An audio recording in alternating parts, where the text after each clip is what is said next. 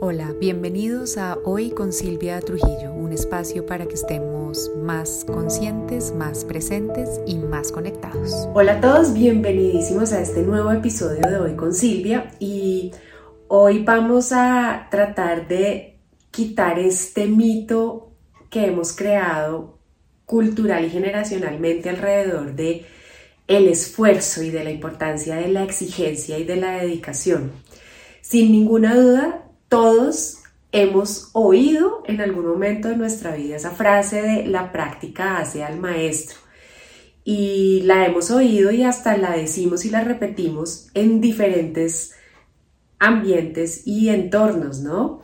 Eh, nos la repiten mucho sin duda en la parte como académica, desde el colegio, eh, en la universidad, eh, maestría, posgrado y todo lo demás que nos hemos inventado a seguir estudiando, eh, pero lo vimos también en la práctica de algún deporte o de cualquier disciplina, ¿no? Va desde el golf hasta el yoga o hasta la meditación.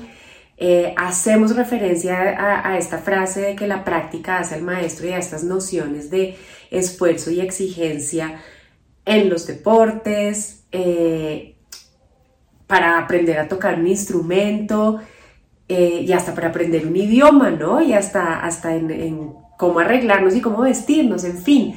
Tenemos toda esta como glorificación de hacer las cosas muchas veces, de la práctica, de la entrega y de la exigencia, para llegar a ser buenos en o, tener reconocimiento o, o sentirnos bien con nosotros mismos haciendo algo y le he dado muchas vueltas a este tema porque como les digo, se ha repetido a lo largo de mi vida, me lo he repetido yo misma y era algo que por ejemplo pensé que, que al trabajar en, en, un área de vida tan diferente como la que estoy trabajando en este momento de lo que hacía antes, no iba a parecer tanto, pero sigo cayendo ahí, ¿no? Sigo cayendo en ese, en ese guion y en ese lema y en esa repetición de la exigencia, la práctica y el esfuerzo en, en hacer lo que, en lo que hacemos. Investigando para el episodio encontré que hay hasta investigaciones de hace unos años que hablan y que llegaron a afirmar que uno necesitaba alrededor de 10.000 horas de práctica para llegar a ser suficientemente bueno en algo. Y dije como, wow, o sea, si uno suma 10.000 horas de práctica en lo que todo lo, todo lo que le ponen al colegio, ¿será por eso que nos ponen a ir al colegio X años o será que por eso que las carreras se demoran X o Y tiempo, como todo fundamentado en esta teoría de las 10.000 horas de práctica y de dedicación. Y creo que estaría muy bien si se queda solo en el tema de práctica, ¿no? Si dejamos el concepto práctica así abierto. Pero miren todo lo que hemos construido alrededor de la práctica de la actividad. Y es, es lo que yo he llegado a denominar como esta elogio o alabanza al esfuerzo y a la, a la dificultad, en cierta manera, el, el, elogio a la exigencia, ¿no? Eh, ese, ese ponernos a ir cada vez más allá y dar cada vez más en lo que hacemos. Y les ponía el ejemplo con el, con el tema de la educación. Eh, hace muchos años solo se iba al colegio un tiempo, ahora empezamos mucho más chiquitos y acabamos mucho más grandes porque ya no estamos solo contentos con que existan pre-jardín, sino que nos vamos hasta el postdoctorado, ¿no? Entonces miren como que toda la información que viene alrededor de la especialización de un tema o de dominar un tema o de saber bien hacer algún tema y se ha creado toda una cultura y sin duda toda una industria alrededor de todos estos procesos de formación. Creo que alrededor de esta idea de la práctica de ser maestro, ¿no? Entre más estudio, más sé. Y, y al final llega un punto en que uno nunca está suficientemente listo para hacer algo. Eh, y solo nos consideramos expertos o buenos en algo después de que hemos dedicado mucha práctica, mucho tiempo, mucho esfuerzo, mucha exigencia y mucha dedicación. Y sin duda eso puede estar muy bien en muchas cosas porque sin ninguna duda eh, es, es muy importante practicar, eh, exigirse, estudiar, dedicarse para llegar a ser buenos en algo. Pero eso desbordado lleva a crear el efecto completamente opuesto a lo que uno está buscando, que es caer en estados de ansiedad, hiperexigencia y perfeccionismo, que llega a un punto en el que uno ya simplemente colapsa y deja de, que para mí esta es una de las palabras claves del episodio, disfrutar de lo que hace. Y como les digo, pasa en absolutamente todo, pasa desde, y me pasaba a mí desde, desde la, en la vida corporativa, y me empezó a pasar en esta nueva vida de, del crecimiento personal y de esta del emprendimiento, ¿no? Entonces, eh, y me pasa jugando golf y, me pasa también eh, haciendo yoga. Entonces, dije, vale la pena que miremos ese tema de, esta alabanza, la exigencia del esfuerzo, a dónde nos está llevando y qué es lo que debemos buscar eh, al revés de esto. Entonces, lo que quiero compartir es que sepamos marcar el límite entre la exigencia y un nivel óptimo de rendimiento, porque es un límite gris y difuso, pero que termina siendo determinante a la hora de ver cuáles son los resultados que obtenemos de realizar las actividades que nos propongamos realizar independientemente de cuáles sean.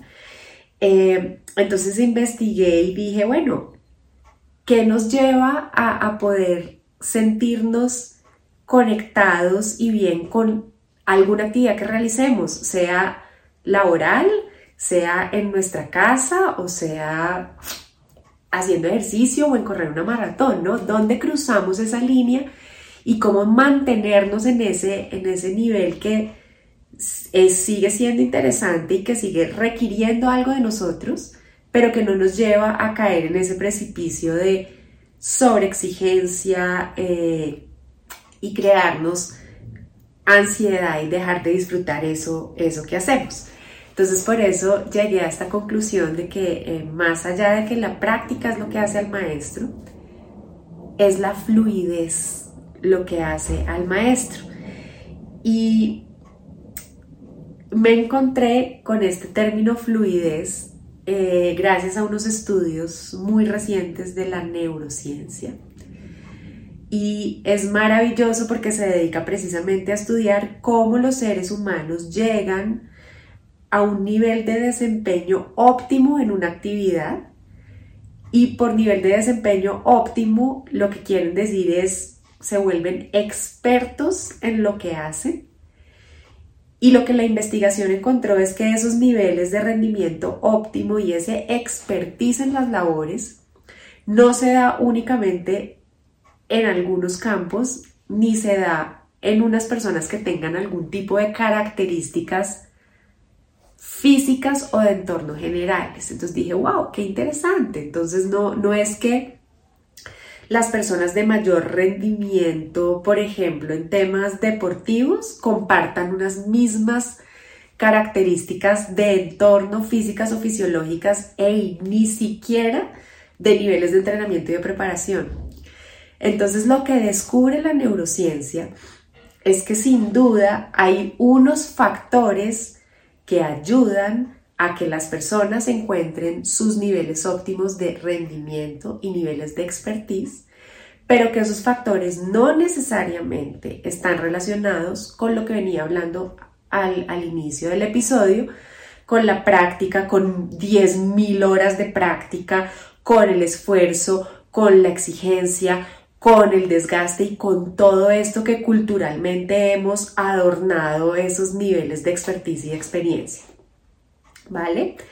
Entonces ahí vienen las preguntas. ¿Cuáles son esas características? Entonces, talento, eh, sí y no, porque hay talentos innatos, pero el estudio de la neurociencia encontró que hay personas que sin haber mostrado nunca antes un talento específico para una actividad, pueden llegar a ese nivel óptimo de, de rendimiento y de exigencia. Entonces, talento sí, pero no, a veces, pero no necesariamente niveles de inteligencia o de coeficiente intelectual?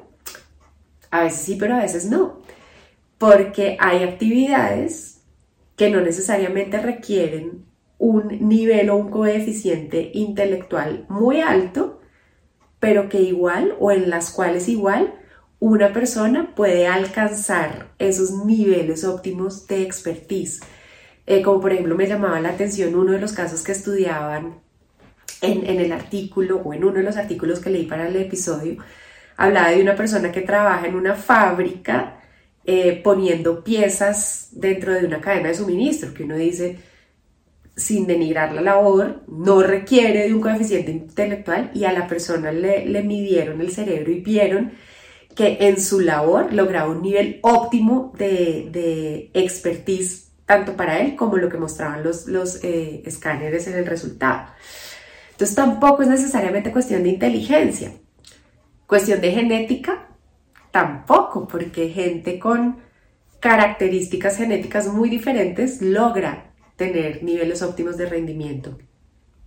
Perseverancia, no necesariamente, porque este me encantó eh, mostraban personas que son, han estudiado o han practicado, son súper exigidas haciendo algo, pero en el momento de medir, eh, que ya les voy a contar cuáles son esos factores que denotan ese nivel óptimo de exigencia, miren que no estoy usando la palabra máximo, sino óptimo de exigencia, para el individuo, quienes estudiaban mucho y le daban mucha dedicación y lo veían más desde esa perspectiva únicamente de disciplina y de rigurosidad, caían ya en ese espectro que les mencionaba antes de caer en ansiedad, que ya no muestra el nivel óptimo de, exigencia. Trabajo duro, tampoco. Entonces, como les digo, sí, pero no. Y lo que denota esa diferencia con el nivel óptimo de rendimiento tuvo que ver, y aquí es más con otra mezcla de ingredientes que desde mi perspectiva es mucho más liviana y mucho más relajada. Y que al hacerme un autoanálisis de cuando estaba hiperexigida a cuando uso estas características me doy cuenta que soy mucho más fluida y cuando soy mucho más fluida tengo niveles de rendimiento, de rendimiento más óptimo. ¿Qué quiere decir óptimo? Que funciona tanto en el resultado esperado como para uno a nivel interno. En lo óptimo lo que descubrió la neurociencia es que se reúnen y se alinean de manera maravillosa una parte como corporal, una parte mental y una parte eh, como emocional. Entonces se encuentra una alineación mágica entre mi mente, mi cuerpo y mis emociones en el que hacer de una actividad. Entonces miren, internamente activa unas cosas y me siento de una manera y se demostró que cuando esas tres están alineadas, el resultado de mi labor es mejor. Es mucho más eficiente y más eficaz.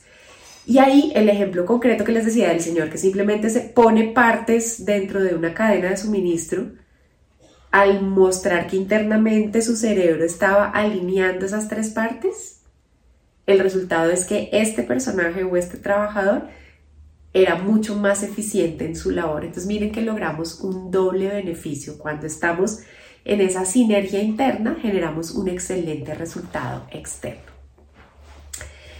¿Cómo alcanzamos esa fluidez? Eh, esa fluidez la alcanzamos o ese rendimiento óptimo con la mezcla de estos elementos que les voy a compartir. Preparación, compromiso, inspiración, disfrute y reto. Y quiero que miremos un poquito cada uno, porque miren que estamos cambiando el tema de exigencia, perseverancia, práctica, esfuerzo, por estos cinco que son un poco más desde, desde su nombre, más livianos, sin que pasen a ser blandos necesariamente. Preparación. Miren que la palabra preparación ya tiene una connotación diferente a la, a la palabra práctica.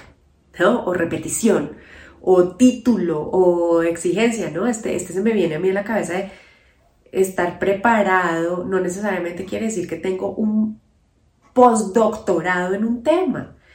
Y creo que eso nos ha llevado, y, lo siento mucho en la parte principalmente académica y, ojo, también de, formación profesional, que cada vez nos sentimos menos preparados y creemos que necesitamos más títulos y más títulos implica más tiempo, más estudio y más esfuerzo.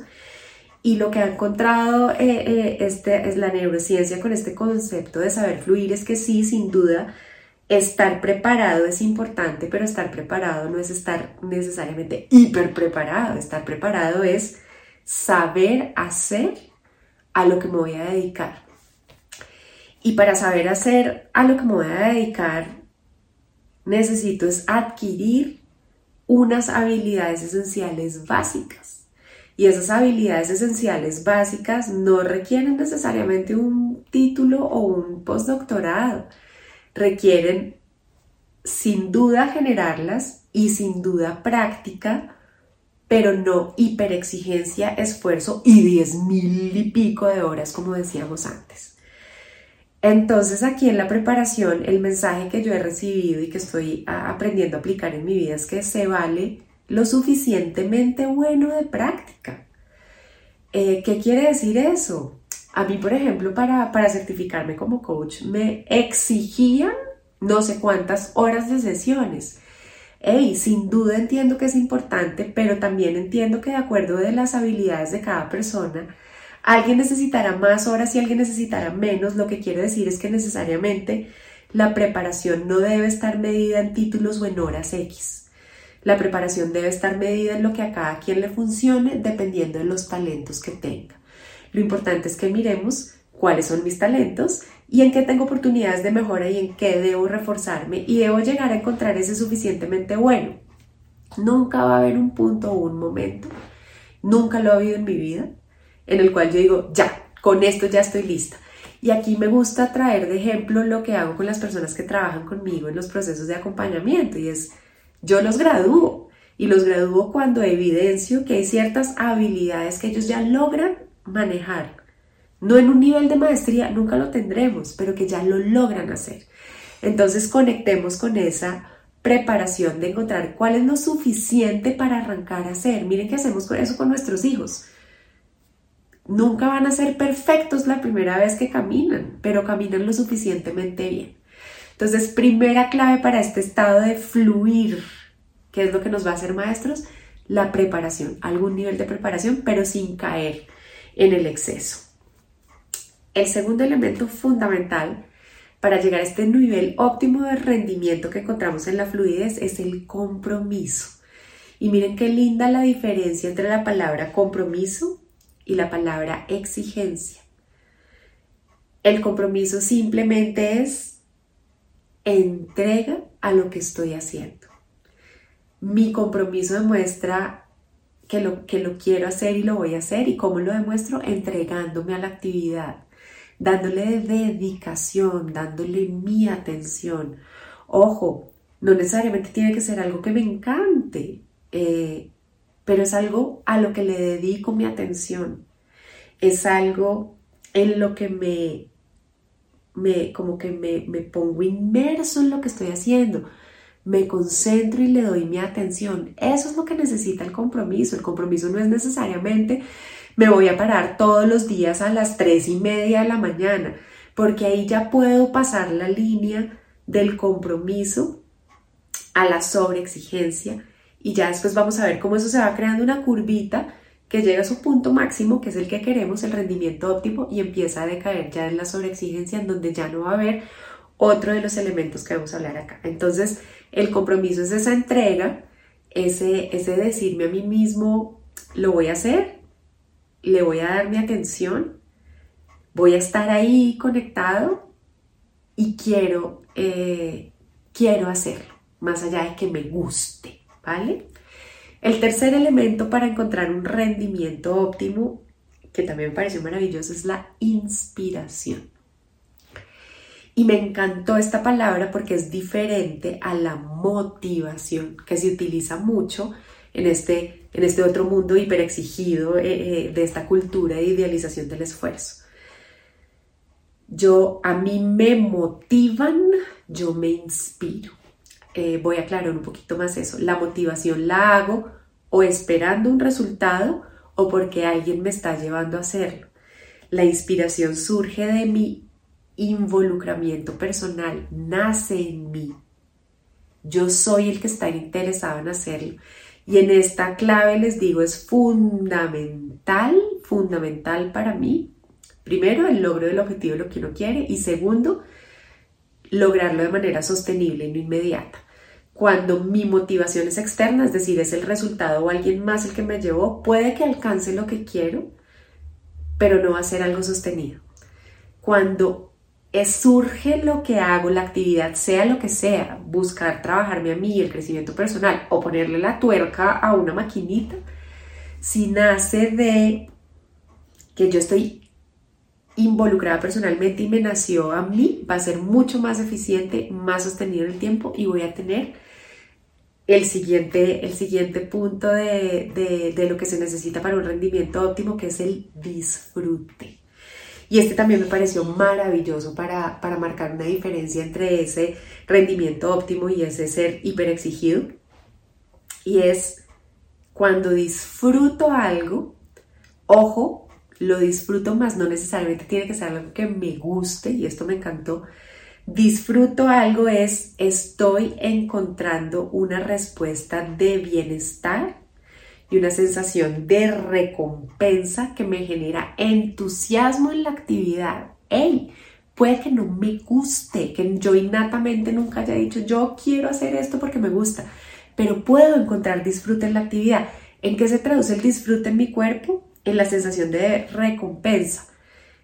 ¿Qué es la sensación de recompensa? Es siento que hay algo que me llega a mí a cambio del esfuerzo que estoy entregando. Y ese, el mensaje que se genera en mi fisiología y en mi cuerpo es que se libera dopamina. Y cuando se libera dopamina, yo me siento bien y estoy en bienestar. Entonces, miren, y sé, sé que estoy siendo repetitiva, no tiene que ser que la actividad me gusta. Yo puedo disfrutar algo que no me gusta o puedo aprender a disfrutarlo porque tengo la sensación de recompensa, de que cuando yo soy, estoy preparada, he practicado, me estoy entregando, y voluntariamente digo que lo quiero hacer, puedo recibir esta sensación de recompensa que me va a hacer que llegue a un rendimiento óptimo. Y la última eh, característica de esta fluidez o de este rendimiento óptimo es la sensación de reto. Y eso es que, que me estoy invitando a ir un poquito más allá de lo que ya sé hacer. Y miren la diferencia de la sensación de reto para lograr mi máximo rendimiento con la de competencia o hiperexigencia de ir más allá de lo que puedo ir ahorita. Entonces el reto es, estoy aprendiendo, hey, pero sé que lo puedo empezar a hacer mejor. Esto es muy, muy evidente, por ejemplo, en temas de nuestro cuerpo físico o del deporte, ¿no? Esa sensación de, hey, para los que corren, corrí un poquito en, mejor tiempo que ayer. Ese, ese reto en yoga, hey, pude hacer esa postura que antes no podía hacer, en la meditación de, hey, pude estar conectado sin, sin distracciones más tiempo, esa sensación de reto sano, ojo, que llega a ese punto ideal, y ese punto ideal es lo que me lleva a mi nivel óptimo de rendimiento versus mi nivel máximo. Cuando pierdo ese fluir o esa fluidez, cuando caigo en la exigencia, cuando me voy de esas características de las que acabamos de hablar y me gana o me vence la comparación. Entonces, eh, cuando entro ya a compararme de alguien más lo está haciendo mejor que yo o lo tengo que hacer mejor que alguien, ¿sí? Ahí ya esa, esa energía linda o que le podemos poner como ansiedad positiva del fluir, empieza a caer en picada y me lleva al otro extremo, el del perfeccionismo, la exigencia, el estrés y la ansiedad mala. Entonces, ojo, cuando empiezo a compararme o a comparar a otras personas respecto a mi actividad, salí del nivel óptimo. Cuando me ganan los peros y las dudas, salí del nivel óptimo y caí en ansiedad y en, en estrés cuando idealizo las actividades, ojo, esta me llamó muchísimo la atención porque yo, por ejemplo, que estaba aprendiendo un deporte, las primeras veces lo hice súper bien y ya después empecé a idealizar la actividad con esta actividad solo me debería traer bienestar y solo está para pasarla bien. Miren que ahí estoy idealizando la actividad y ahí ya me fui del nivel óptimo del disfrute y caí en estrés, en ansiedad, en pero. Y eh, finalmente cuando lo vuelvo más una tarea que mido por el resultado que por la concentración y la entrega del momento en lo que estoy haciendo.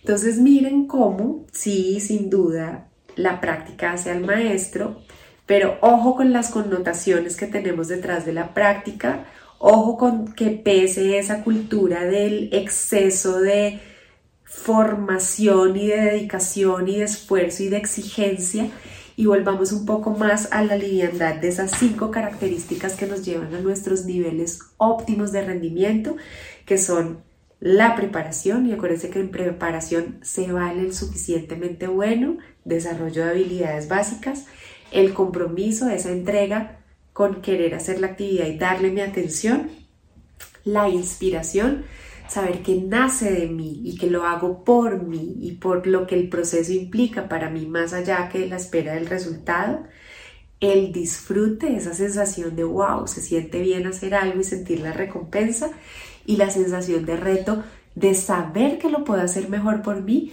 no porque me lo exige la sociedad, no porque vaya a tener un título y no porque sin eso no lo vaya a poder hacer. Con eso veremos que realmente es la fluidez lo que nos termina siendo maestros y que en el disfrute y en el bienestar somos mucho, mucho más eficientes que en el perfeccionismo, la competencia y sobre la sobreexigencia. Espero que este episodio les aporte, les mando un abrazo enorme, me encanta como siempre que me cuenten qué reciben y qué les queda. Y nos oímos y de pronto vemos en el próximo. Bye.